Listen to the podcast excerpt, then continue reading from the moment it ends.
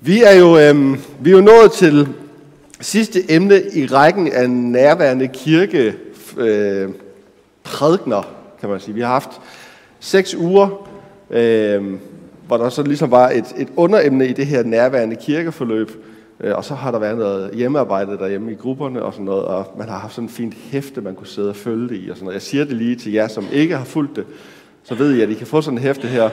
Ved at henvende os også. I kan komme og hente det her, eller I kan finde det inde på hjemmesiden digitalt. Og så er der sådan et helt forløb, man kan følge der. Har det været drøjt? Nej. Det er godt. Det var godt nej. Så det er lidt ligesom at være negativ og sådan noget. Det er også godt for tiden. Jeg håber, det har været rigtig godt. Forløbet har været bygget sådan op, at det har handlet om 3 ting. Eller 3 overordnede emner. Det handlede om nærvær af Gud. Så har det været nærvær for hinanden. Og så nærvær i verden. Og den skarpe lytter vil allerede nu regne ud, at nu er vi i nærvær i verdendelen. Og sidste gang, der hørte vi om social involvering. Det her med at være til stede i vores samfund omkring os med hjælp og støtte til dem, der har det svært. Altså involvere os socialt i verden omkring os. Og i dag, der skal jeg have lov til at tale om ordets forkyndelse. Kan jeg få et amen eller et halleluja? Nej, jeg kan få et eller andet. Fordi det er så lige før, når man begynder at tale om forkyndelse, at så støver det. Er det ikke rigtigt? Det kan så næsten lyde helt støvet at tale om forkyndelse. Og jeg vil faktisk også sige, at det er lige før, at jeg vil påstå, at der ikke er noget, der har gjort kirken så fraværende i modsætning til nærværende kirke, som forkyndelsen gennem tiden. Kan I følge mig? Bullerne domsprædikanter, der har ødelagt enhver mulighed for at bringe nådens budskab. Har I nogensinde set det? Hvordan der er blevet spydet æder i en sådan grad, at det nærmest er umuligt at få forklaret. Prøv at høre, det handler om noget. Eller vi har fået tillagt os sådan et kanaansprog. Alene det at tale om forkyndelse er vel sådan fuldstændig verdensfjerns, fordi hvem bruger ordet forkyndelse af andre end kirken? Vi har tillagt os sådan et kanaansprog, hvor vi bruger sprog og vendinger, som er fuldstændig uforstående, hvis man ikke er vokset op i en kirke. Helt uforståeligt for gennemsnitsdanskeren. Og derfor, så er der jo nogen, ved jeg, som tænker, at det må være oplagt at lægge prædiknerne på hylden, og så, og så bruge andre midler til på en eller anden måde at være nærværende og række ud. Jeg ved ikke, hvor mange gange I har hørt det her citat, som Francis Assisi har fået skyld for, der hedder, prædik evangeliet om nødvendigt brug ord. Prøv lige at række en hånd i hvert fald, så I nogensinde har hørt den. Godt. 2 ting. Det er ikke Francis Assisi. Det andet, det er jo løgn. For vi bliver nødt til at bruge ord. Okay? Så det er præmissen lige nu. Det kunne være oplagt at fokusere på vores sociale aktiviteter, som vi talte om sidste gang. Det kunne være julehjælp. Vi går og arbejder på julehjælp lige nu til nogle udsatte familier. Det kunne være familienetværket. Det kunne være alt muligt andet, hvor vi sådan på en eller anden måde er sociale og rækker ud. Eller det kunne være, at vi skulle involvere os i samfundet, uden at have sådan en missionsagenda. Det kunne være samarbejde med Vesterbro og vegetarisk spiseklub og sådan noget derovre. Så på en eller anden måde være en del af samfundet og sådan blive vældig det. Er det ikke rigtigt? Det kunne vel være gode måder at komme frem på. Problemet er, at det er rigtig gode ting, og det er vigtige ting, og det er ting, vi skal gøre, men det er utterlig symptombehandling. Det har ikke noget med sygdommen at gøre. Det løser ikke det egentlige problem. Lad mig fortælle jer en historie. Jeg var i Moldova for nogle år siden sammen med nogle unge mennesker, nede og besøge Johan og Charlotte, og jeg har fortalt det her før, og jeg har også øvet undskyld til alle jer, der har jeres gang i år. Vi har hørt det meste af den prædiken her før, men buckle up, det bliver godt. Jeg var i Moldova, nede ved Johan og Charlotte, og vi havde været ude i en landsby, hvor fattigdommen, altså Moldova det er jo så fattigt, så de længes efter at komme til Rumænien, for der har de det godt. Så fattigt er det. Det er fattigt. Og vi har været ude i en landsby ved en enke. Eller det var hun jo sådan set ikke, men en kvinde, som var alene, fordi hendes mand var i fængsel, fordi han havde skudt hendes mor. Og nu sad hun alene ude i et hus uden varme midt om vinteren i en meter sne. Ja, Morten Egger, han var med. Og hvad havde hun? 3 unger løbende rundt, der var så beskidte som troldunger. Og der stank af død i hendes hus. Og der sad hun så lille og forkrøblet og rent gollumagtig inde i et hjørne og sådan noget. Så var vi ude og give noget nødhjælp, noget mad, som kunne klare. Der var til flere måneder i den kasse, vi kom med. Og noget medicin til hendes børn og sådan noget. Og jeg tænkte, det var jo enormt meningsfyldt. Det var enormt meningsfyldt. Jeg tænkte, her kan man da se, at man gør en forskel i hvert fald. Så sætter vi os ind i bilen og kører, og så siger Johannes, der har været dernede i mange, mange år, så siger han, ved du hvad, Ruben, det gør ingen forskel, det her. Det ændrer ingenting for hende, det her. Det eneste, der indtil videre har hjulpet noget i det her land, det er, når folk tager imod Jesus. Det er det eneste, der reelt ændrer liv. Det er, hvis folk tager imod Jesus. Ellers så kan vi gøre hvad som helst. Han fortalte historier om de her piger, som de tager ind på pigehjemmet, og de tager dem ud af, det er sådan noget med, de her piger i Moldova, de vil bare gerne hjemmefra. De vil bare ud af Moldova, for det er et skodsted at være, så de vil hellere være prostituerede i udlandet, end at bare være piger hjemme i Moldova. Så slemt er det. Og nogle af de her trafficking-truede piger går det ind og tager, og så tager de dem ind på et pigehjem, og så giver de dem en skolegang, og de giver dem en uddannelse, og de hjælper dem med at få et job, sådan så de ligesom kan få en forudsætning for at få et godt liv i Moldova. Og de tager med i kirke, og de tager med i klub og sådan noget. Og alligevel så ser de gang på gang, hvordan de her piger ved førstgivende lejlighed, når de har fået job, når de sidder der som syrisk eller hvad det er, ved førstgivende lejlighed, så sælger de sig selv og rejser til Grækenland og prostitueret. Det eneste, der virker, det er, når de her piger i løbet af det her forløb tager imod Jesus. Det er det eneste, der virker. Er det ikke vildt? Jeg synes, det var enormt tankevækkende. Og det er fordi grundproblemet.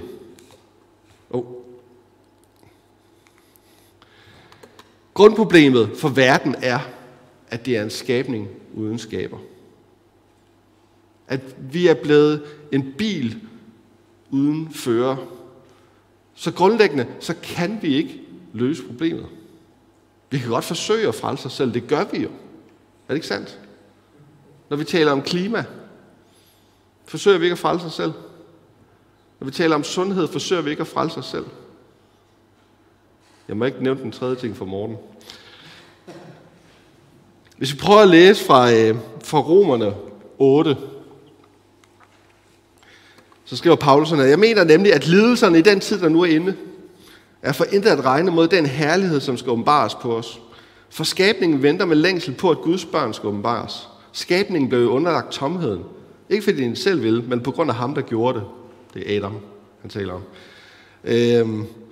Og med det håb, at også skabningen selv vil blive befriet fra trældommen under forgængeligheden, og nå til den frihed, som Guds børn får i herligheden. Vi ved, at hele skabningen endnu sukker og vonder sig sammen.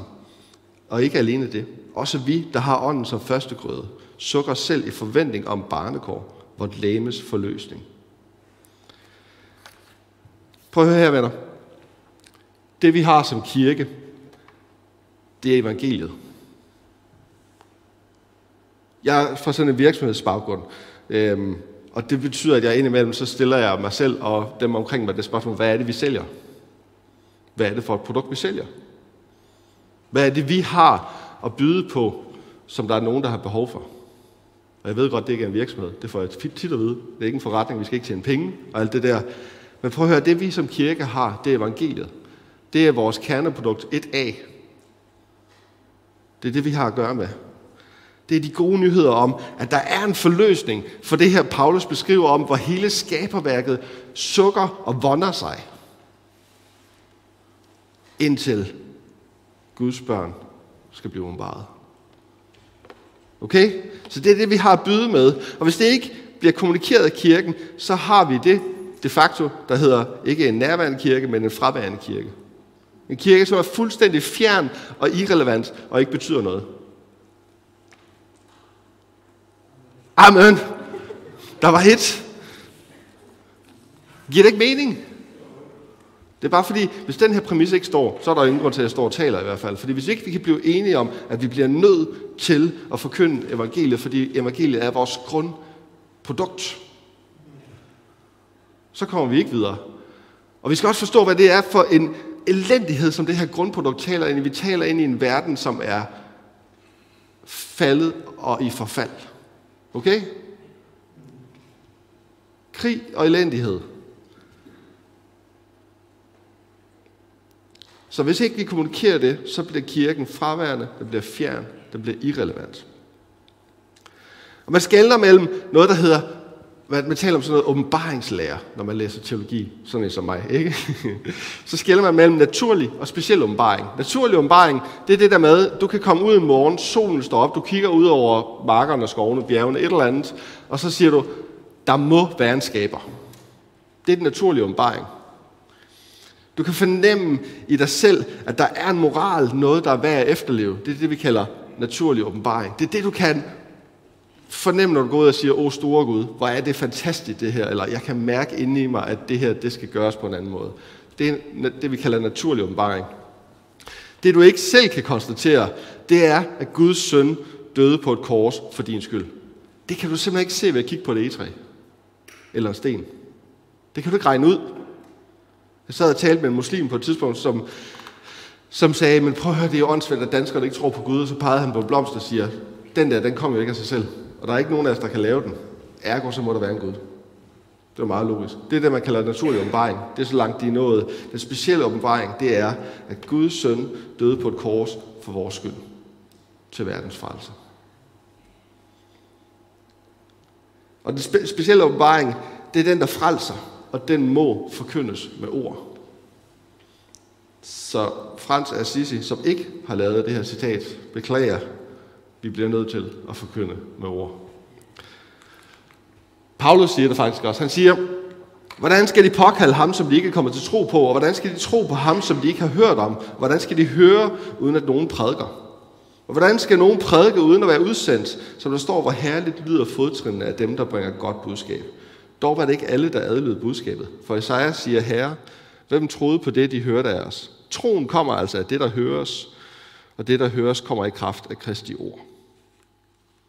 Okay? Så Paulus er faktisk enig med mig. Det er bare, eller, jeg er enig med Paulus. Jeg ved ikke. Jeg har lært det af Paulus. Det er sådan, det er. Så er der det her med, at ordets forkyndelse har to grundlæggende egenskaber. Det er min påstand, det her. Det er min teori. Den ene egenskab, det er en disciplende egenskab, og det andet, det er en missional egenskab. Og hvis vi nu starter med ordets disciplende egenskab. Hvor langt er jeg, Sune?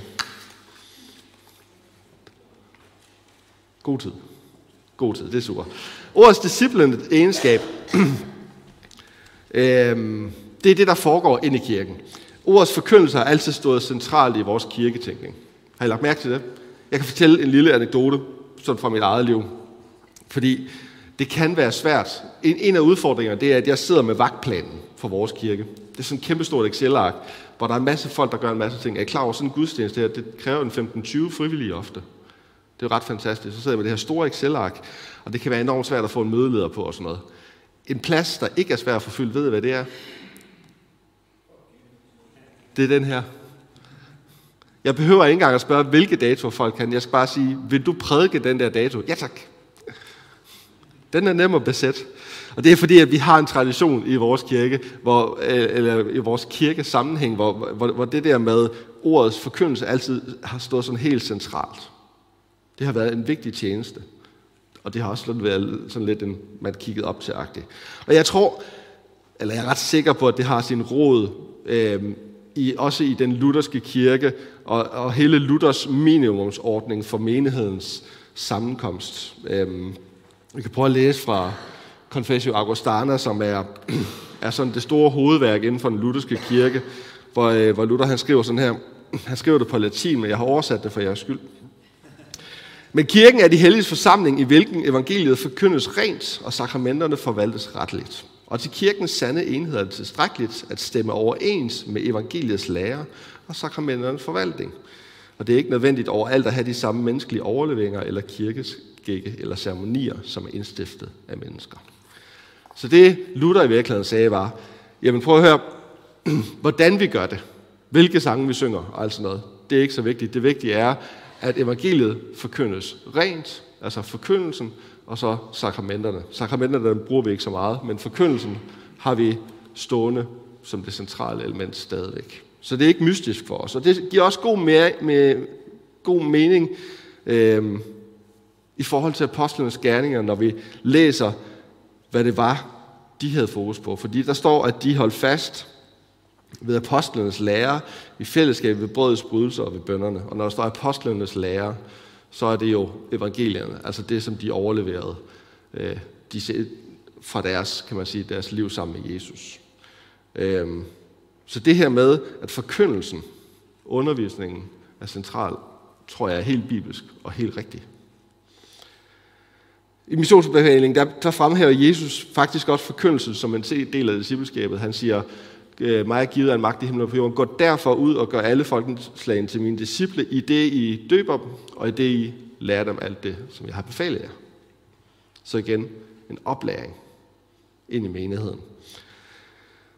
Og ved udvælgelsen af de 7 menighedstjenere, jeg tror John var inde på det sidste søndag også, så var argumentet for at få nogen til at stå for uddelingen af brødet, det var, at de ikke måtte forsømme undervisningen og bønnerne. Så det har stået helt centralt hele tiden. Og hvorfor er det så, at det var så vigtigt? Hvorfor er det, at det er så vigtigt? Jo, min påstand vil være, at uden undervisning, uden forkyndelse, så er der ingen god vækst. Uden undervisning, uden forkyndelse, så er der ingen god vækst. Jeg har fundet på et eksempel, og nu må jeg se, fordi jeg er på udebane. Jeg har aldrig bagt en kage i mit liv. Aldrig. Jeg har aldrig bagt en kage i mit liv. Pandekager kan jeg bage. Jeg kan bage pandekager. Laver jeg ikke gode pandekager? Yes, amen. Sådan. Forestil jer, at jeg skulle lave en kage. Hvilke muligheder har jeg så for at lave en kage? Jeg kan prøve bare at gå i køkkenet, og så lave noget. Er vi enige om, det bliver noget rod? Det bliver ikke godt. Så er jeg tilbage med 2 muligheder. Enten så kan jeg spørge Janne, om hun ikke nok vil hjælpe mig med at bage en kage. Eller også så kan jeg tage en kogebog. Vi kunne forestille os, at det her det var en kogebog. Og så kunne jeg finde en opskrift. Og så kunne jeg gå i gang med at lave en kage. Eller endnu mere. Jeg vil forestille mig, at jeg skulle lave meget avanceret kage. Jeg ved jo ikke noget om kager. Men forestil jer den store bagedyst. Der får de nogle gange, har jeg set. Fordi Janne ser det. Så får de en eller anden kage, de aldrig har set eller bagt før. Så får de bare en opskrift, hvor der mangler noget. Og så skal de gå i gang med den. Ikke? Hvis man skal bage en meget avanceret kage, hvad det så end er. Jamen, så er det jo, kan man sige, så meget desto vigtigere, at jeg følger opskriften, og at jeg sådan ligesom, eller måske endnu bedre, at der er en, der har bagt den før, der sammen med mig tager den her kogebog, og så går i gang med at bage den fra en ende af ikke. Gør de ting, der står, for det gjort, og ved, hvor vi skal ende henad. Og menigheden fungerer fuldstændig ligesådan. Det er også derfor, jeg brugte den her som eksempel på en bagebog, eller kagebag. Ja. Fordi vi oplærer hinanden, og vi læser opskrifter sammen. Det er faktisk nøjagtigt det, vi gør. Jeg kan ikke lade være med at tænke på, hvordan det har været i den første kirke efterhånden, som de, altså i starten der mødtes de omkring det, som blev overleveret mundtligt af apostlene, ikke? Og så efterhånden, som det blev skrevet ned, så mødtes de begejstrede og bare talte om de der små tekstbider, som de havde. Og så sagde de, prøv lige at se, hvordan det her, som vi har hørt fra Markus, hvordan det hænger sammen med det, der står heromme i Hoseas' bog, som vi godt kender fra vores jødiske tradition, ikke? Er det ikke fantastisk? Så har de siddet sådan og kigget på det, og nørdet det, og synes, det var fantastisk. De har siddet og læst opskrifter sammen. Og på den måde, så har de fået bagt den her kage, som jo er et billede på livet. Fungeret billede? Nogenlunde, okay. I middelalderens katolske kirker og i den ortodokse kirke, der blev ordet udskiftet med sakramenterne. Man fik simpelthen skilt tingene ad, fordi forkyndelsen foregik på henholdsvis latin eller græsk, alt efter om du er i den ortodokse eller den katolske kirke. Og den var stort set uforståelig for menigmand. Hvis du sad i Tyskland til en latinsk højmesse, katolsk højmesse, så fattede du rejer. Så det, du fik ud af, det var, at du sad og kiggede op i loftet, hvor der var de der malerier, og så modtog du sakramenterne. Sakramenterne, de stod som de der hellige og mystiske adgange til Gud og hans nåde. Det var simpelthen det, man gik til, det var derfor, man gik i kirke. I dåben var man blevet optaget i menigheden. Der var ingen frelse uden for menigheden, så i det øjeblik, du blev døbt, så var du frelst. Og så nadveren, hvor i nåden og syndsforladelsen blev tilskænket dig.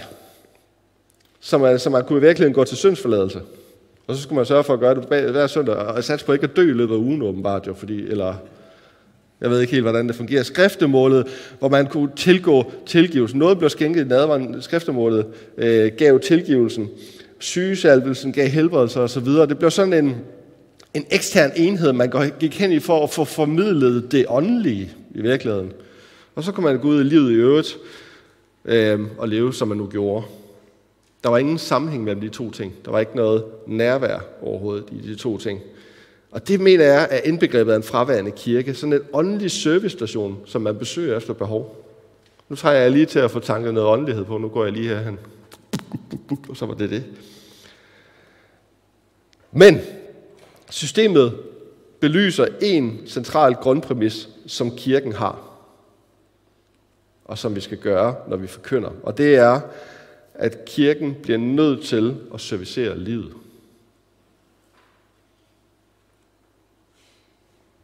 Hvis kirken skal være nærværende for sin egen, så skal den fungere som en formidler af Guds ord ind i livet. Okay? Hvordan skal jeg forholde mig til stress? Hvad siger Bibelen om det? Er der nogen, der kan fortælle mig, hvordan jeg skal forholde mig til stress? Eller, hvad siger Gud om mit parforhold? Og endnu bedre, er der nogen herinde, der kan hjælpe mig og oplære mig i, hvordan jeg skal leve i mit parforhold? Så jeg står fast på det, Gud har sagt om det. Eller, hvorfor bliver jeg syg? Hvorfor er jeg syg? Og hvordan takler jeg det? Hvordan forholder jeg mig til det? Eller, hvilke beslutninger, kigger jeg på de unge mennesker, vil være gode for min fremtid? Hvad vil det vigtige være? Er der nogen, der kan fortælle mig det? Vi bliver nødt til, i vores forkyndelse og i vores menighedsliv, at servicere det liv, som vi alle sammen lever. Amen. Fantastisk. Så internt bliver kirkens opgave at formidle skaberens tanke for sin skabning. Vi mener, at vi har opskriften på ikke bare det gode liv, men det rigtige liv. Det, som vi er skabt til at leve. Er det ikke sandt? Så må vi også evne at trække noget sandhed og noget essens ud af den her, til hvordan livet leves godt. Amen? Yes. Og det sker i interaktionen med hinanden. Det sker, når vi betjener hinanden med gaverne. Nådegaverne er blevet nævnt en del gange. Jeg vil ikke gøre det i dag, derfor. Når vi deler liv, når vi forkynder osv. Det er der, vi på en eller anden måde formidler skaberens tanke for sin skabning, for hver enkelt af os.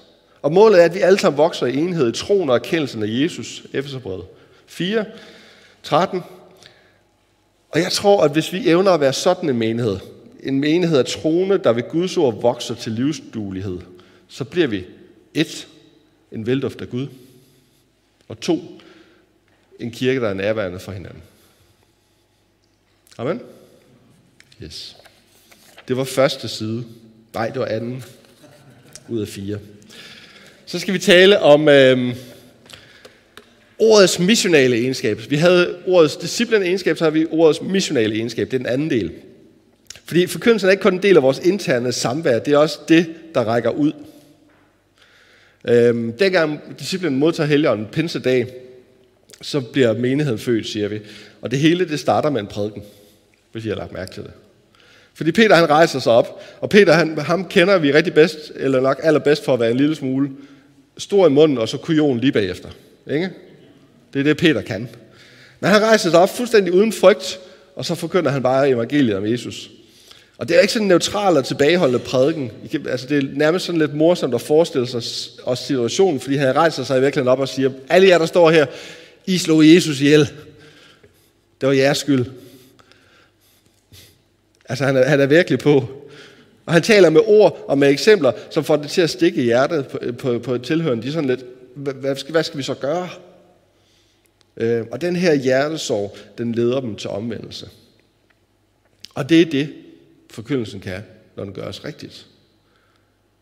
At den leder til et punkt, hvor vi siger, men okay, så har jeg brug for Jesus. Paulus omtaler i Efeserbrevet 6:17, der taler han om, det er Guds fulde rustning, der taler han om åndens sværd, som er ildkugler. Nej. Åndens sværd, som er Guds ord. Han taler om Guds ord som et angrebsvåben. Det eneste angrebsvåben, der er overhovedet nævnt i Guds fulde rustning. Fordi Guds ord er ikke bare en række leveregler. Det er ikke bare en kogebog, som jeg sagde tidligere. Det er også et værktøj, som ånden bruger meget, meget aktivt. Der står sådan her i Hebræerne, der står, for Guds ord er levende og virksomt og skarpere end noget tveægget sværd. Det trænger igennem, så det skiller sjæl fra ånd, marv fra ben og er dommer over hjertets tanker og meninger. Ingen skabning kan være usynlig for ham. Alt ligger blottet og åbent for hans øjne, og ham står vi til regnskab for. Så det er simpelthen et åndens værktøj, det her Guds ord. Det er et offensivt våben, og det ligger i kernen af forkyndelsen, at det vil kalde mennesker til omvendelse. Jeg hørte en historie for længe siden, og derfor kan jeg ikke helt huske, hvem det var. Men jeg tror, det var Lars Duhn, der fortalte det fra Christchurch i London nu. Der fortalte, at han havde været ude og fortælle nogle sådan konfirmandagtige alder om kristendommen. Og det havde været en halsløj dag på kontoret for ham. Og så tænker han, nu slutter vi af med trosbekendelsen. Vi forsager djævlen og alle hans gerninger og alt hans væsen. Vi tror på Gud Fader, den almægtige himlen og jordens skaber. Vi tror på Jesus Kristus, Guds enbårne søn. Så er der bare en, der går mok. I det øjeblik, Jesu navn bliver nævnt, så er der en, der går mok. Og så har de en good old-fashioned dæmonbesættelse. Og i det øjeblik, Jesu navn blev nævnt, så kunne vedkommende ikke mere. Og det blev, jeg kan huske, da han fortalte det der, fordi han sagde jo også det der med, prøv at høre, jeg kommer jo fra en tradition, hvor jeg kunne ikke huske trosbekendelsen. Jeg havde den stående bagerst i min bibel, ikke? Og så skulle jeg sådan stå og...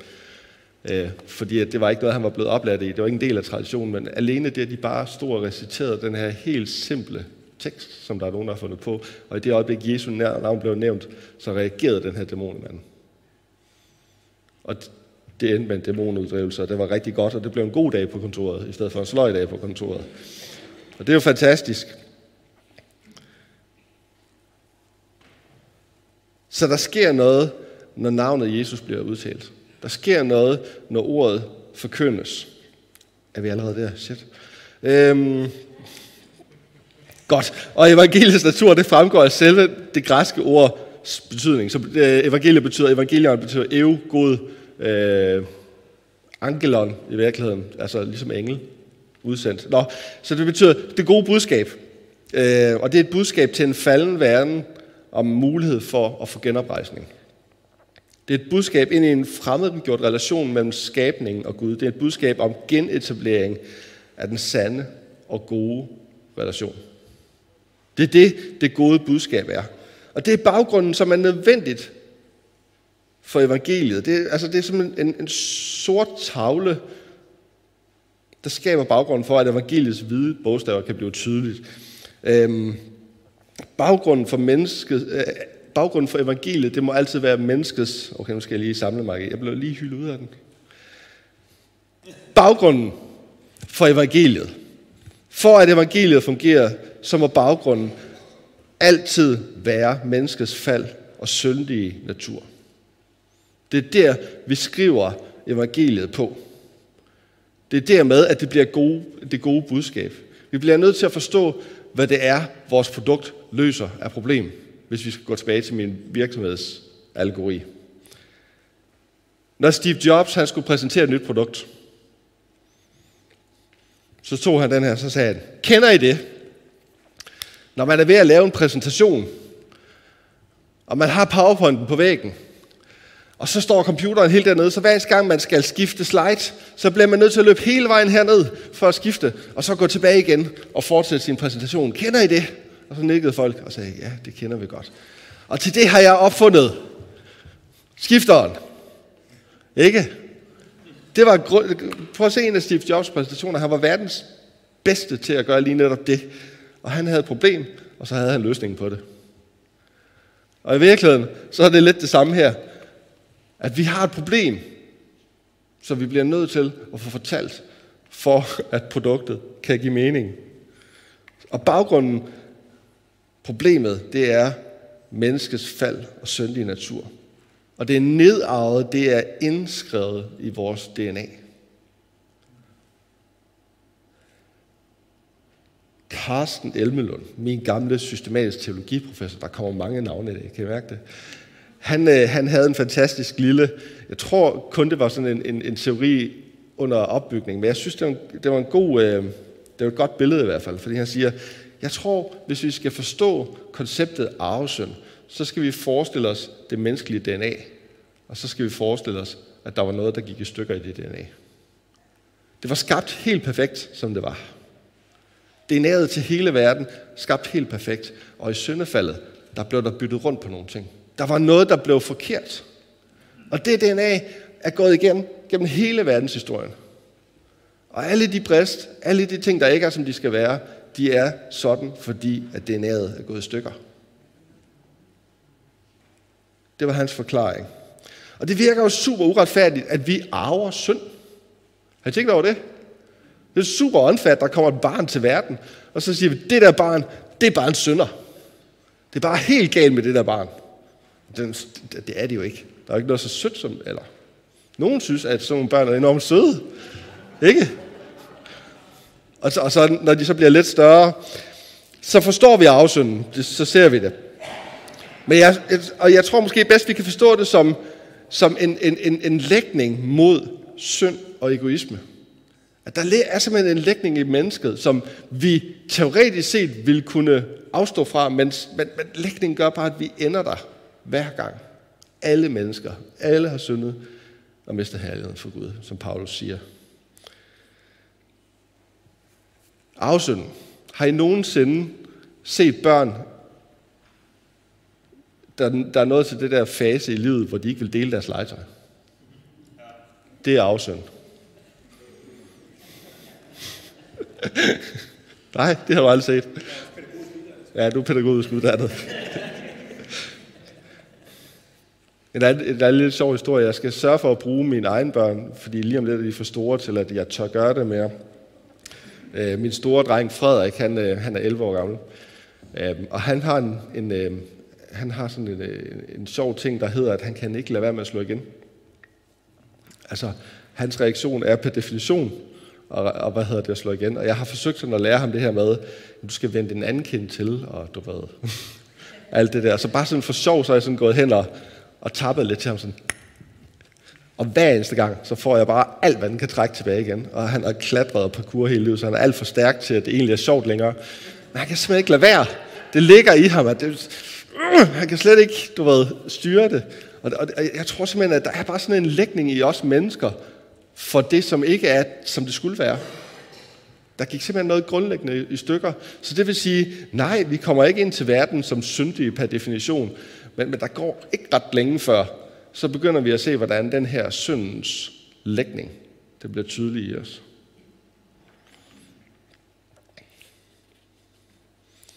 Og Luther, om nogen, forstod den her sorte baggrund, som evangeliet måtte forstås på eller læses på. Fordi han var i så dyb syndserkendelse, så dybt nede, at det førte ham frem til det her spørgsmål, hvordan finder jeg en nådig Gud? det blev sådan et kernespørgsmål for ham. Hvordan finder jeg en nåde i Gud? Og der var født ud af den her dybe synserkendelse, som han havde, og som han i øvrigt forsøgte at gøre helt generisk. Det tror jeg ikke, den er, men det forsøgte han at gøre. Men det førte til formuleringen af det her dobbelte formål med forkyndelsen. Den ene var at skabe synserkendelse i en sådan grad, at evangeliets gode nyheder står knivskarpt. Det vil sige at få tegnet en sort tavle, hvorpå evangeliets hvide bogstaver lyser klart og tydeligt. Det siger han, det må være forkyndelsens formål. Og så er det jo så sådan, at Luthers søgen efter noget i Gud til sydenlænderne fuldstændig har mistet sin relevans i dag. Er det ikke sandt? Fordi hvordan forkynder man en nåde i Gud til mennesker, som ikke oplever et behov for nåden? Hvordan forkynder man en nåde i Gud, når de ikke oplever synd? Og så blev det jo naturligt at gribe til lovforkyndelsen, for tegnede den her sorte tavle. Fordi det bliver baggrunden for evangeliets relevans. Problemet er, at det fuldstændig kolliderer med nutidens nedbrydning af objektivitet. De siger, hvordan kan du sige, at der er noget, der er forkert?